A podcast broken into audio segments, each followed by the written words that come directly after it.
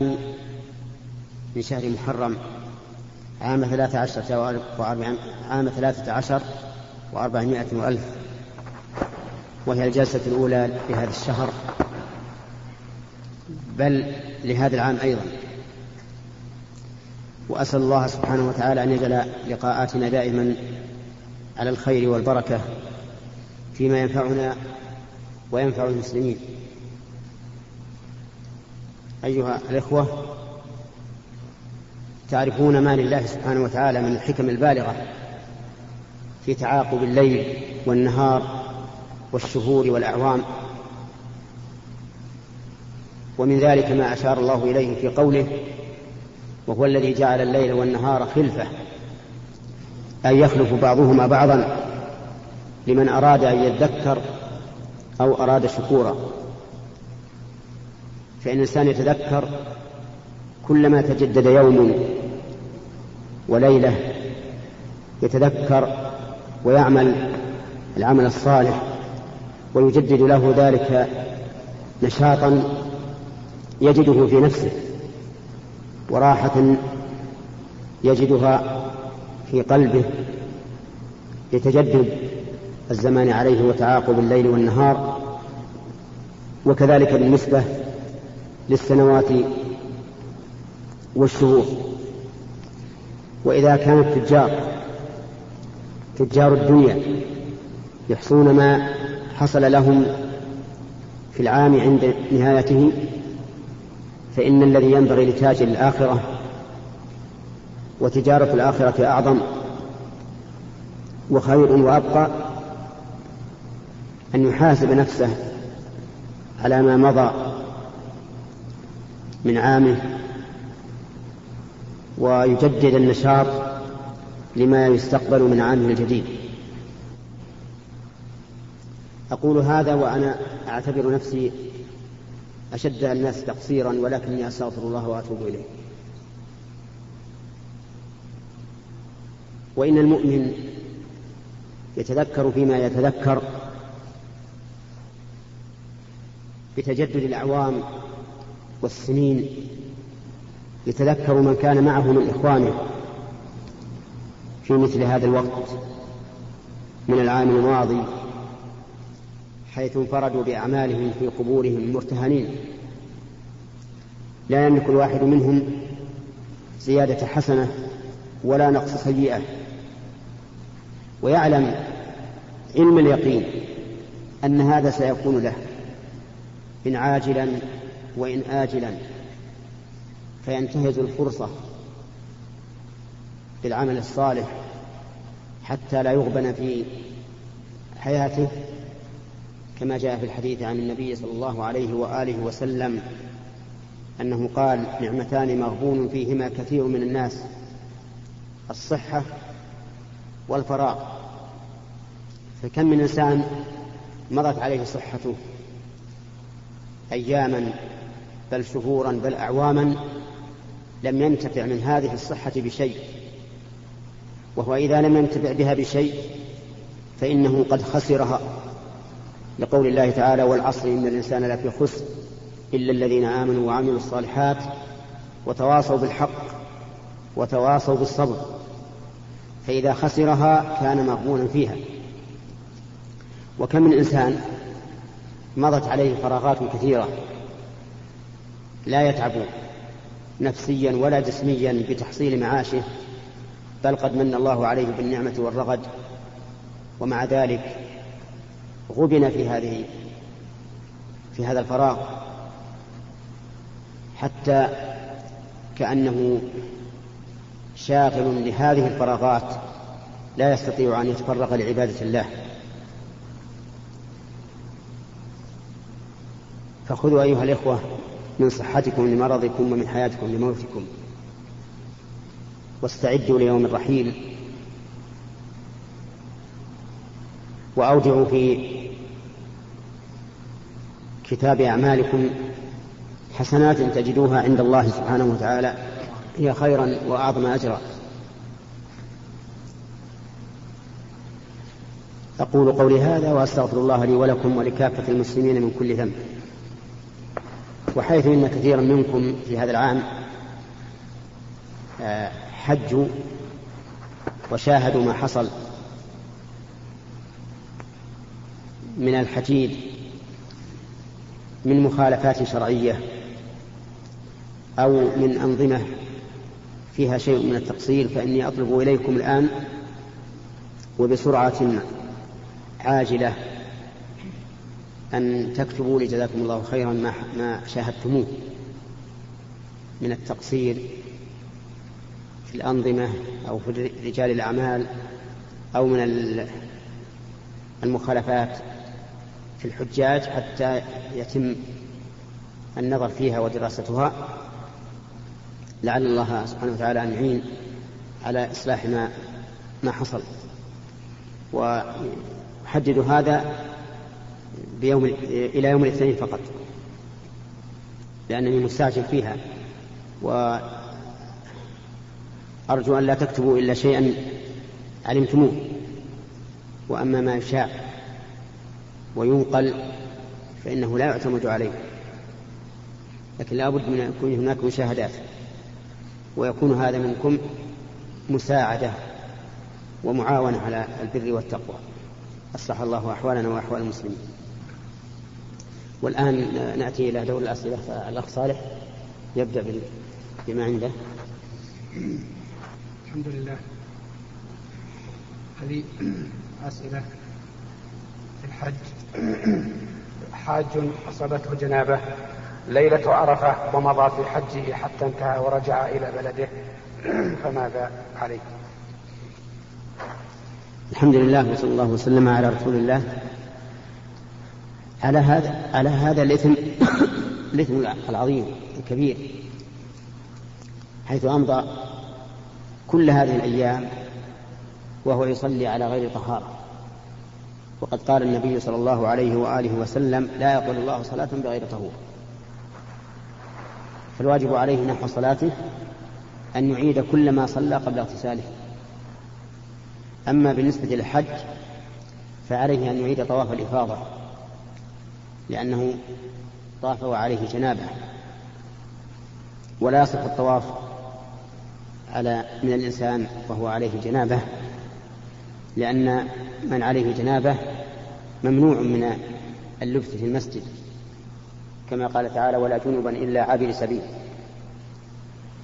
وعليه إذا كان متزوجا أن يتجنب أهله حتى يرجع إلى مكة ويطوف طواف الإفاضة.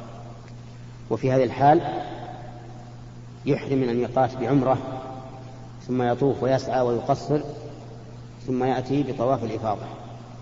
وعليه مع ذلك كله التوبة إلى الله بالندم على ما حصل منه وأن يرى نفسه مقصرا مفرطا في حق الله وأن يعزم على أن لا يعود لمثل هذا. هل يكون متمتعا من نوى العمرة لشخص والحج لشخص آخر؟ نعم. يكون متمتعا. فإن العلماء رحمهم الله نصوا على أنه لا يعتبر في التمتع أن يكون النسكان لشخص واحد بل يجوز أن تكون العمرة لشخص والحج لشخص آخر أو تكون العمرة لنفسه والحج لآخر. أو تكون العمرة لآخر والحج لنفسه. كل هذا يرونه جائزا ولا يبطل التمتع. هل يكون متمتعا من اعتمر في أشهر الحج. وفي نيته إن تيسر له حج حج ولا يقين عنده ثم تيسر له الحج فحج. لا يكون متمتعا لأنه لم يتمتع بالعمرة إلى الحج. إذ أنه ليس عنده نية حج لكن إذا كان يغلب على ظنه أنه سيحصل له الحج فإنه يحتاط ويذبح الهدي هدي التمتع. نعم. ما مدى القول المأثور من فعل اثنين من ثلاثة؟ حل.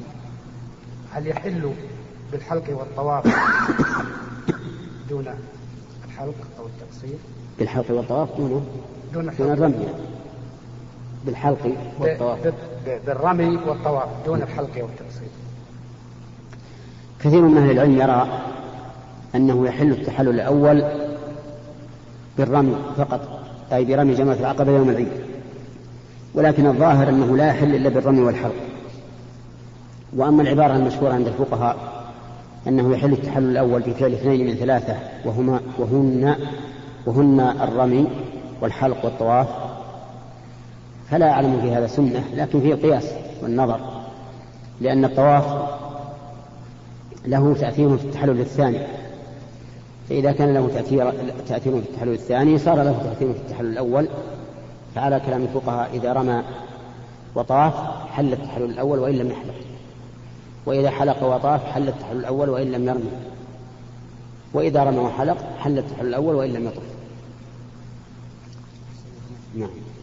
من قال إن من من قال إن من أخر طواف الإفاضة. وش رأيكم يا أخوان؟ نستمر أو نأخذ كل نأخذ كل واحد يأخذ ثلاثة وإذا دار عليه؟ نعم.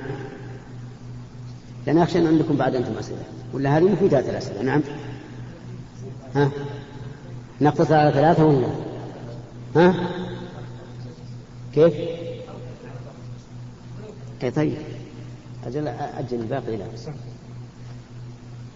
عندك شيء موسى؟ ها؟ ها؟ اتصل بنا عبر الهاتف اي نعم. بسم الله الرحمن الرحيم. شخص نذر إذا نجح في الامتحان يصومن شهرين وبعد ساعة عدل نيته إلى شهر ونجح في الامتحان الحكم؟ الصيام طاعة من طاعات من الطاعات. وقد ثبت عن النبي صلى الله عليه وآله وسلم أنه قال من نذر أن يطيع الله فليطع وهذا الرجل نذر تكلم. فلازمه النذر بمجرد كلامه ولا يمكنه أن يحول الشهرين إلى شهر لأنه ثبت في ذمته شهران. لكن كان لم يبلغ فلا نذر عليه لأنه غير مكلف. وخلاصة الجواب الآن أنه إن كان مكلفا أي بالغا عاقلا لزمه أن يصوم شهرين. ثم إن كان من نيته التتابع لزمه أن يكون الشهران متتابعين. وإلا فهو حر. إن شاء صامها متتابعة أو متفرقة. نعم. عند غسل الميت بعض المغسلين إذا كفن الميت يضم يده اليمنى على اليسرى كالمصلي. هل هذا العمل مشروع؟ ليس هذا العمل مشروعا وإنما تجعل يد الميت إلى جنبه. نعم. نعم. رجل له أولاد وله ابن كبير متزوج ساكن معه. وموظف وأكلهما وشربهما واحد. فهل فهل في حقهما أضحية واحدة؟ نعم. أصحاب البيت أضحيتهما واحدة ولو تعدوا. فلو كانوا إخوة مأكلهم واحد وبيتهم واحد فأضحيتهم واحدة ولو كان لهم زوجات متعددة. وكذلك الأب مع أبنائه ولو كان أحدهم متزوجا فالأضحية واحدة. نعم.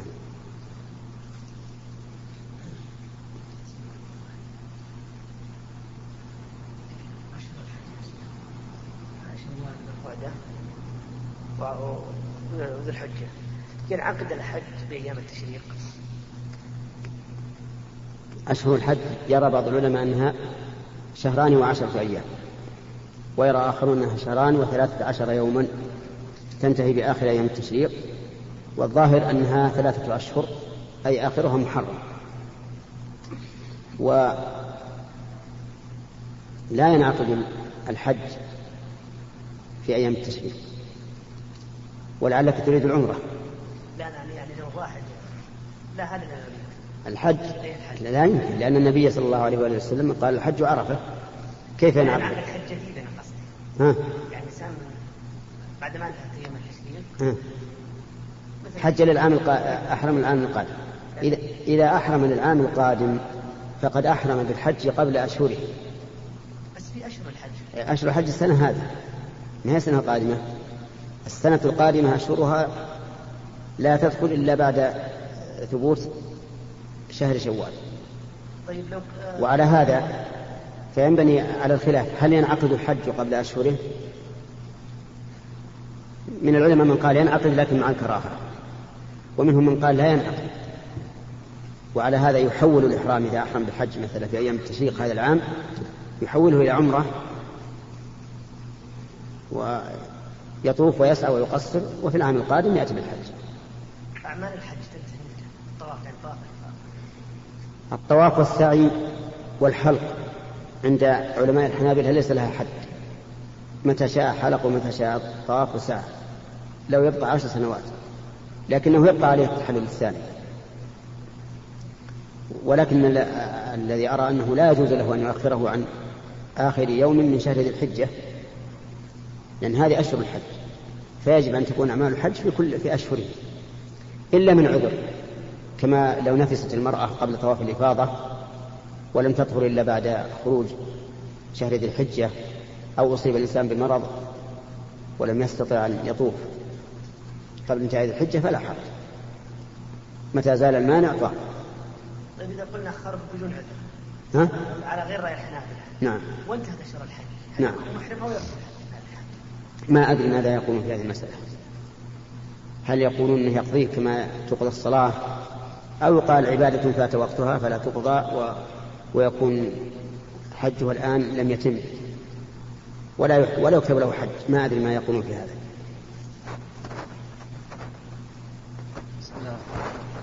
السلام الله عليك يا شيخ من لم يبت في منى ليالي أيام التشريق هل عليه دم؟ هل الصحيح أن عليه دم كما يقول الفقهاء أو أم ليس عليه دم؟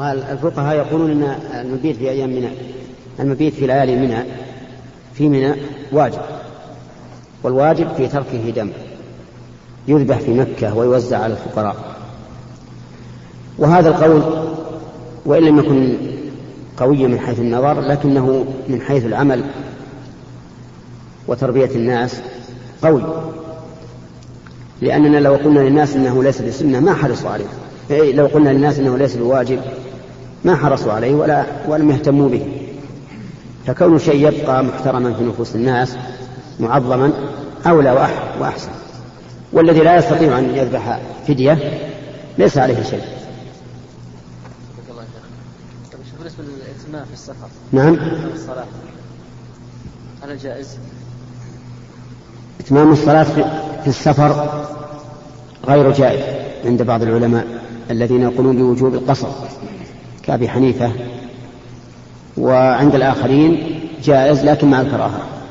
وهذا هو الأقرب. أنه جائز مع الكراهة. ودليل ذلك أن الصحابة رضي الله عنهم لما أتم عثمان في منى أنكروا عليه الإتمام. ولكنهم كانوا يصلون معه ويتمون. ولو كانوا يرون أن القصر واجب ما أتموا معه لأنهم يزيدون في الصلاة ما ليس منها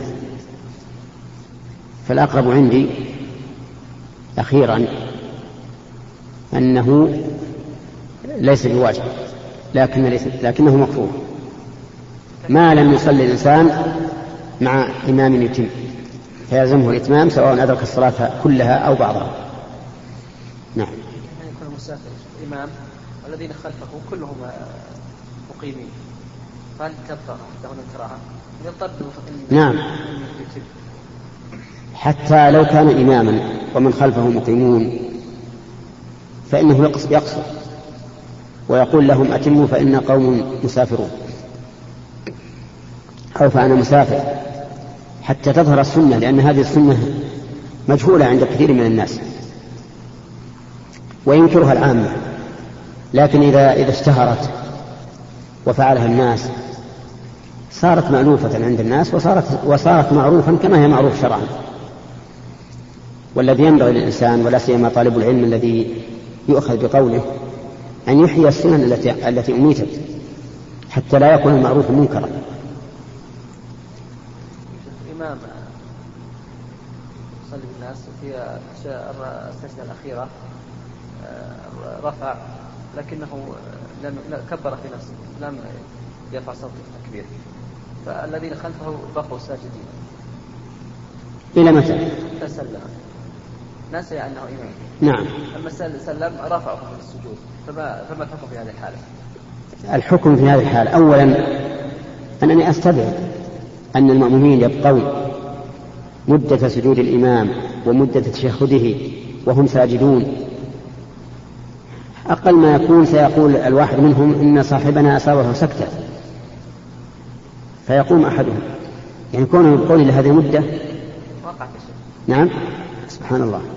على كل حال إذا وقعت والشيء ربما يقع وهو مستنكر قريب فإنهم إذا إذا سلم يقومون ويتشهدون ويسلمون. يتشهدون ولو بعد سلام إمامهم ويسلمون ما عليهم لا. بسم الله الرحمن الرحيم. حججت عن طفلة الرضيعة ولم أصل لها طواف الوداع. فما الحكم في ذلك؟ ليس عليك شيء.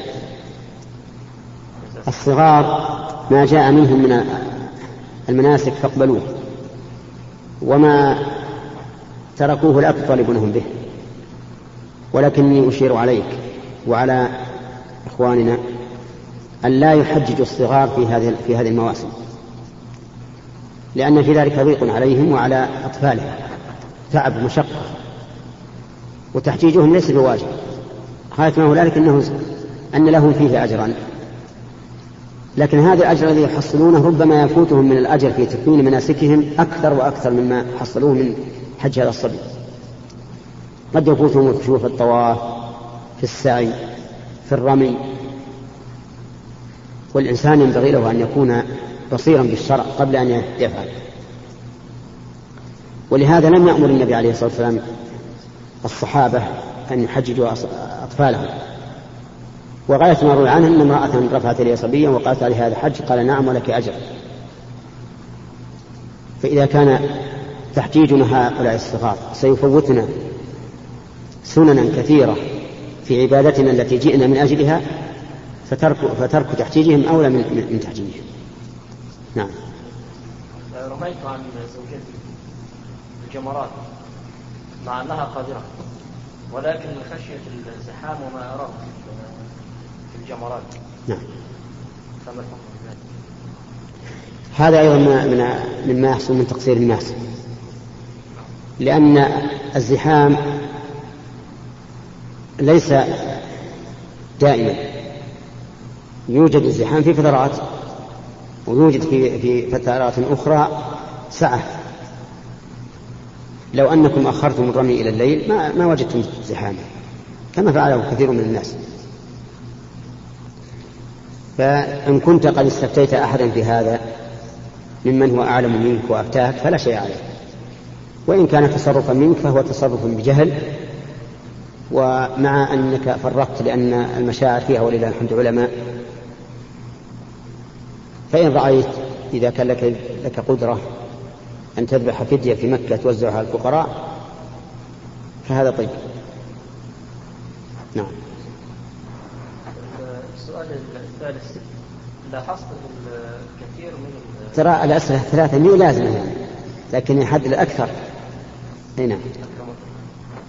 بس هو يعني كان هو ليس سؤال ولكنه كنصيحة عامة. خلها بعدين الأسئلة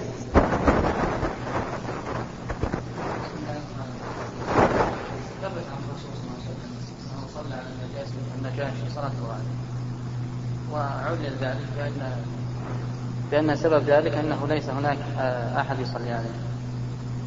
وواقع المسلمين الحين واقع المسلمين الآن. نعم. يموتون جماعة. ويعني بالتأكيد لم يصلى عليه كما هو الحاصل لا سيما الوقت الحاضر يوغوسلافيا والصومال يعني يتأكد أنه ما صلى عليه. نعم. إذا تأكدت أنه لم يصلى عليهم فصلى عليهم لأن الصلاة فرض كفاية. هنا لكن ربما أهله صلوا عليهم لأن الصلاة على الميت تكون بواحد. على كل حال إذا تأكدت أن شخصا ما لم يصلى عليه فعليك أن تصلي عليه لأنها فرض كفاية ولا بد منها نعم هذا هو الأقرب. وذلك لأن النبي صلى الله عليه وآله وسلم لم يصلي على من مات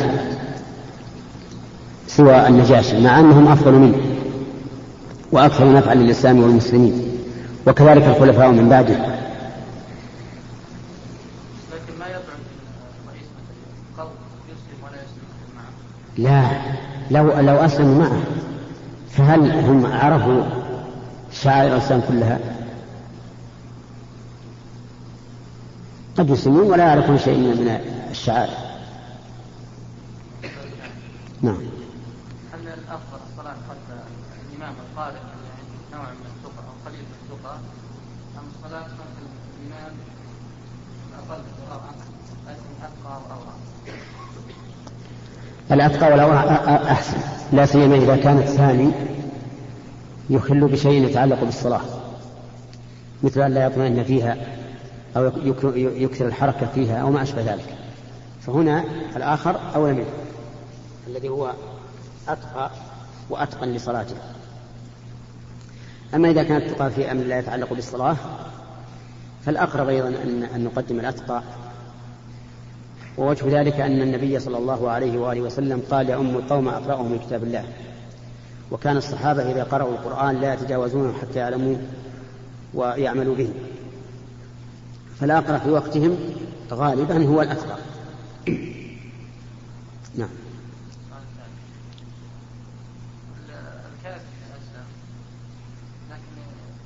عندما أسلم وأخبر بشعائر الدين كان متعلق مثل بشرب الخمر. قال أسلم بكل شيء لكن شرب الخمر أؤمن أنه محرم بالشريعة الإسلامية لكن سأواصل شربه. هل يحسب ذنب شربه بعد الإسلام مع شربه قبل الإسلام؟ هل يحسب إيش؟ ذنبه. نعم. ومعصيته قبل الإسلام مع مع بعد الإسلام؟ إي نعم. الكافر إذا أسلم وأحسن إسلامه فإنه يعفى عنه كل كل ما سلف. وإن أسلم وأساء أخذ بما سلف وما عمل. فإذا أسلم محى الله عنه سيئة الشرك والكفر. وإذا بقي على ما هو عليه من معصية في إسلامه في كفره إذا بقي في إسلامه على ما هو عليه من معصية في كفره فإنه لا يعفى عنه ما, ما سبق. في كفره لأنه لم يتب منه. يجب ما قبله ما لم يصر على العمل. وقد ثبت هذا في صحيح البخاري أن من أساء في الإسلام أخذ بما أساء وما, وما سلف. لأنه لم يتم من الحقيقة تاب من الكفر فعوفي عنه الكفر. بقي على معصية الخمر فيبقى على ما يأثم بها. ما يكفي ما أصر على المعصية. ولهذا المسلم المسلم إذا أصر على معصية على عدة معاصي ثم تاب من تسعة من عشرة بقيت العاشرة.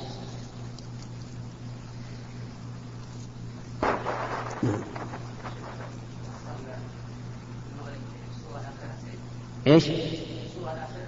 آه، جرب هذا الماء نعم بدل ما يسجد ركعة فطلب الإمام بعضهم سجد وبعضهم ركع ماذا يفعل الذين سجدوا؟ الذين سجدوا إذا إذا شعروا بأنه راكع يقومون من سجودهم. يقومون من سجودهم ويركعون معه. فإن لم يشعروا إلا بعد أن قال سمع الله لمن حمده يقومون أيضا. ويركعون ثم يتابعونه وهذه هي القاعدة في إذا تخلف المأموم عن الإمام بركن أو أكثر لعذر فإنه يأتي به ويلحق إمامه؟ عليهم في السهو إذا كان قد فاتهم شيء من الصلاة. وإن لم يكن شيء من الصلاة فليس عليهم شيء لأن الإمام يتحمل عنه.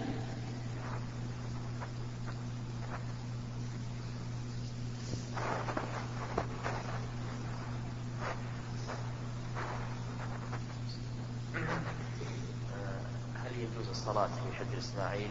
وإن, وإن كانت جائزة هل يشترط لها التوجه إلى الكعبة أم لا؟ آه، يسأل عن هل تجوز الصلاة في حجر إسماعيل وإذا كانت جائزة فهل يتوجه الكعبة أم لا؟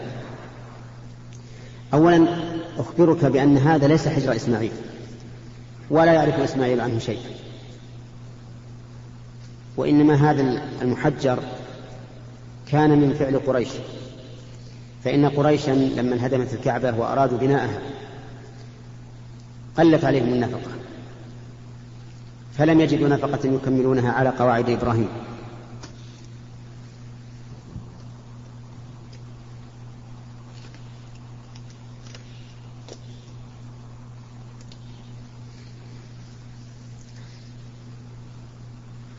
فإن قريشا لما أرادوا بناءها قصرت بهم النفقة فلم يجدوا ما ينفقونها عليها على أساس إبراهيم عليه الصلاة والسلام. فرأوا أن يقتصروا على جانب منها فرأوا أن الجانب الذي فيه الحجر هو الذي يبقى على ما هو عليه والجانب المقابل هو الذي يؤخذ منه ففعلوا ذلك. ولهذا قال العلماء إن حوالي ستة أذرع ونصف تقريبا من الحجر هو من الكعبة. وبناء على ذلك تجوز الصلاة فيه إذا كانت نافلة. ويتجه إما إلى الكعبة وإما إلى الجدار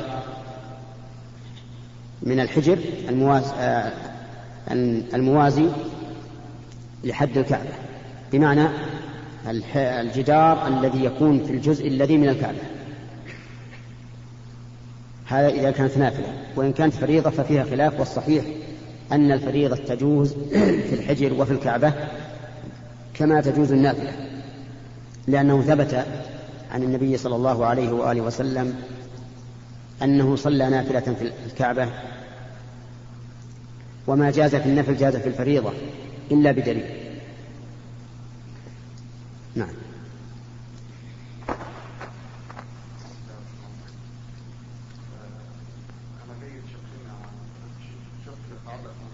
إيش؟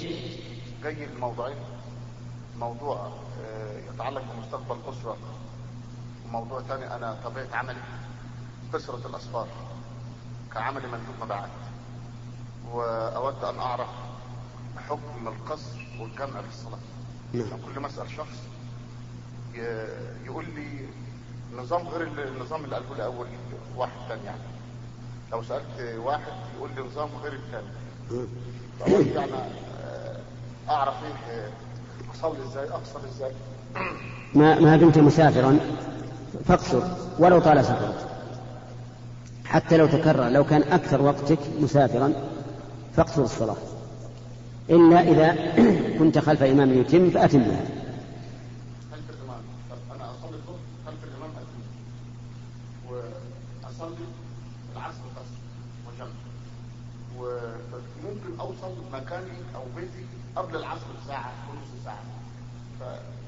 الأولى أن لا الأولى أن لا تجمع. أولى أن لا سيصلي مع الإمام الظهر وتوكل على الله سافر.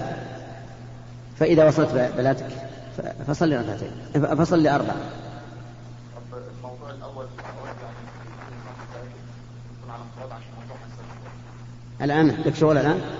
لا أنا ما عندي شغل أنا جاي. طيب خليك نكمل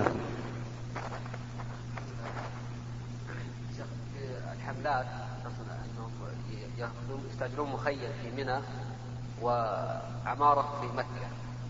إذا كان في الليل باتوا في منى وفي النهار يرجعون إلى العمارة في مكة ويقيمون فيها. هذا من الترفه. يا شيخ ها؟ يعني الترفه. نعم. كمل. انتهى الآن. وش السؤال عنه؟ إيه؟ آه لا شك أن عملهم هذا من حيث القواعد الفقهية جائز. لكن عندي أن هؤلاء في الحقيقة إنما جاءوا للنزهة. لأنهم لم يتبعوا السنة كما جاء عن النبي صلى الله عليه وآله وسلم. فإن النبي صلى الله عليه وآله وسلم جلس في منى ليلا ونهارا. والحج جهاد ليس ترفها وما أدري كيف يشعر هؤلاء بالعبادة والإنابة إلى الله وأنهم مستمرون في الحج وهم ينتقلون إلى البيت رفاهية وربما يكون عندهم آلات له ثم يرجعون إلى منى جزءا من الوقت. أنا لا أدري كيف يشعرون بأنهم في عبادة. ولهذا ينبغي أن ينبه المسلمون على هذه المسألة. التي انهمك فيها كثير من الناس. أخذوا بقواعد الفقهاء أو بما يقتضيه كلام الفقهاء ونسوا أن المسألة عبادة. عبادة ينبغي للإنسان أن يفعلها كما فعلها النبي عليه الصلاة والسلام. كيف وهو يقول خذوا عني مناسككم ابقى في خيمتك ولو كانت حرا. ولو حصل عليك عرق ولو حصل عليك مشقة وأذية هو في طاعة الله. والمسألة أيام. كل الحج لا يتجاوز ستة أيام. الثاني والتاسع والعاشر والحادي عشر والثاني عشر والثالث عشر لمن تأخر. ستة أيام. وأنت آت من بلدك مغادر أهلك ومالك ومخاطر في الأسفار وتعجز عن أن تحبس نفسك ستة أيام أو خمسة أيام أو أقل من هذا أربعة أيام فأنا والله هذا يؤسفني جدا ويؤلمني جدا. وإن كان بعض الناس يفتي بما تقتضيه بما يقتضيه كلام الفقهاء فإنه سيتحول الحج بعد إذن إلى نزهة. فنسأل الله لنا ولهم الهداية. أرى أن هؤلاء حجهم ناقص ولا شك لأنهم لم يتبعوا السنة في البقاء في منى ليلا ونهارا. نعم. بك يا شيخ. السلام. ما الدليل على وجوب زكاة على المجنون على المجنون والمال اليتيم مع سقوط باقي الأركان لأن الزكاة حق المال. قال الله تعالى والذين في أموالهم حق معلوم للسائل والمحروم. وقال النبي عليه الصلاة والسلام لمعاذ وهو يبعث إلى اليمن أعلمهم أن الله افترض عليهم صدقة في أموالهم. تؤخذ من أغنيائهم فترد في فقرائهم ولقول أبي بكر رضي الله عنه الزكاة حق المال. فهي من جنس النفقة. تجب في مال الصبي وفي مال المجنون على من تجب عليه نفقته. يعني مثلا لو كان الصبي له أم فقيرة يؤخذ من ماله زكاة نفقة لأمه. لو كان له زوجة يؤخذ من ماله نفقة لزوجته. فهكذا الزكاة حق لأهلها في مال هذا الصبي أو في مال هذا المجنون. نعم.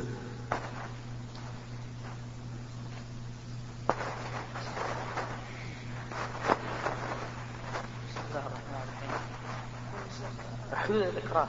نعم. الإكراه أقول. ها؟ الإكراه. الإكراه؟ نعم الإكراه. نعم. مثلا يعني التفصيل فيه إن كان الإكراه ملجئ أو غير ملجئ. كيف ملجئ أو غير ملجئ؟ مثلا يعني أن يكون مثلا الإكراه الملجئ أن يكون الإنسان كالآلة. فمثلا يسقط على فلان فيقتله. فهذا إكراه ملجئ. لا ما هو إكراه هذا. هذا ما أكره. الذي سقط على شخص فقتله ليس مكرها. بل حصل منه شيء غير قصد. المكره الذي يكون كالآلة مثل أن يأخذ الشخص الكبير الجسم شخصا صغير الجسم ويجعله كالعصا فيضرب به شخصا ثالث هذا هذا الفعل فعل الضارب ما هو فعل المكره. هذا المكره لم يفعل شيئا ابدا ولم يكن منه حرج. أخذه هذا الرجل الكبير وضرب به الثالث. الحكم هنا يتعلق بالضارب لا بالآلة التي ضرب ضرب بها. فالضارب يضمن يعني. ما في شك. ضارب يضمن. طيب إن خير الإنسان مثلا يا أن يقتل فلان أو أن يقتل مثلا.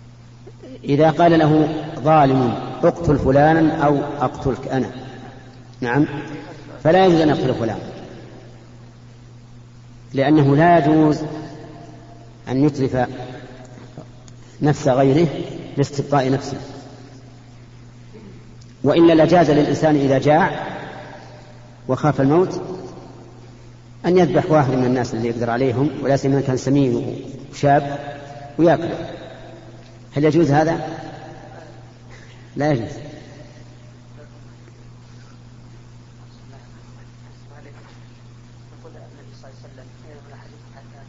إليه من والده وولده والناس أجمعين هل هذا الحكم عام في, في جميع الأنبياء عليهم الصلاة والسلام أو خاص بالنبي صلى الله عليه وسلم؟ قال النبي عليه الصلاة والسلام لا يؤمن أحدكم حتى أكون أحب إليه من ولده ووالده ووالده والناس أجمعين. وهذا خاص بالنبي صلى الله عليه وآله وسلم. أما الأنبياء فمسكوت عنهم ولكن يجب علينا أن نحب الأنبياء لما لهم من مقام الصدق وإبلاغ الرسالة والصبر والتحمل لأننا نحبهم لله وهم على رأس من نحبهم لله. فكما يجب علينا أن نحب الشخص لله يجب علينا أن نحب الأنبياء أكثر وأكثر. أما أن نلحقهم بمحبة النبي صلى الله عليه وآله وسلم فهذا مسكوت عنه ما هو ضابط الزينة التي يجوز للمرأة أن تظهرها؟ التي؟ ما هو ضابط الزينة التي؟ التي يجوز للمرأة أن تظهرها أمام المحارم غير الزوج.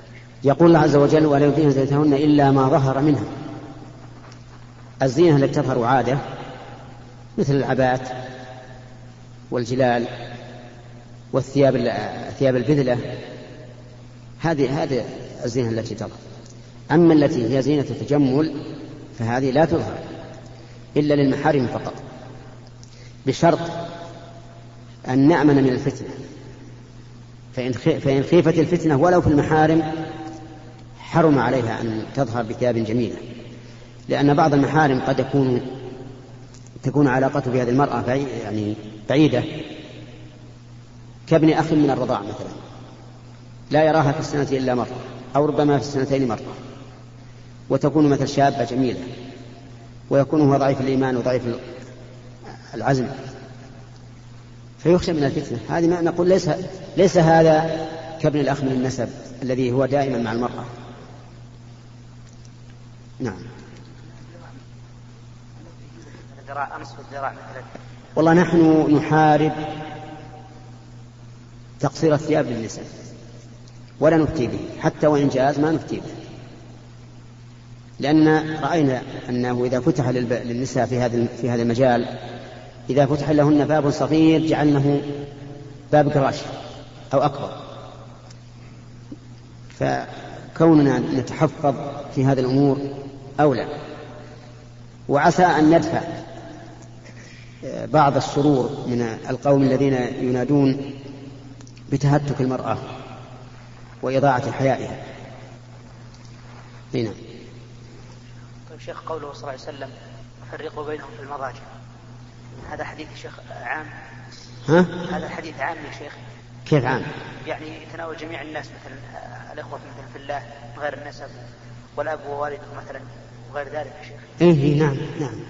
فرق بين يعني بين البنين وبين البنات. وبين البنات بعضهم مع بعض والبنين بعضهم مع بعض.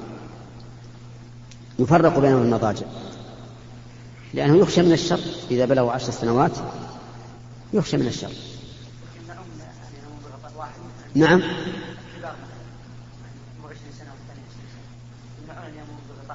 إيش؟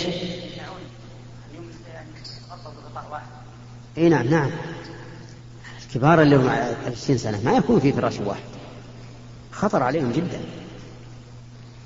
وتعرف الإنسان النائم قد لا يشعر بشيء.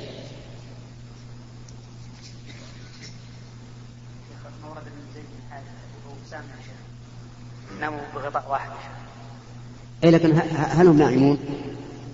يمكنهم مضطجع ولا ولا نام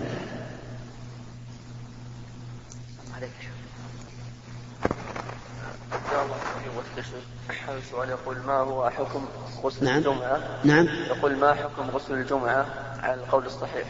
وهل يجزي عن الوضوء أم لا؟ غسل الجمعة على القول الذي نراه راجحا واجب على كل من أتى الجمعة لقول النبي صلى الله عليه وآله وسلم غسل الجمعة واجب على كل محتل ولكنه ليس شرطا لصحة الصلاة لأنه ليس عن حدث.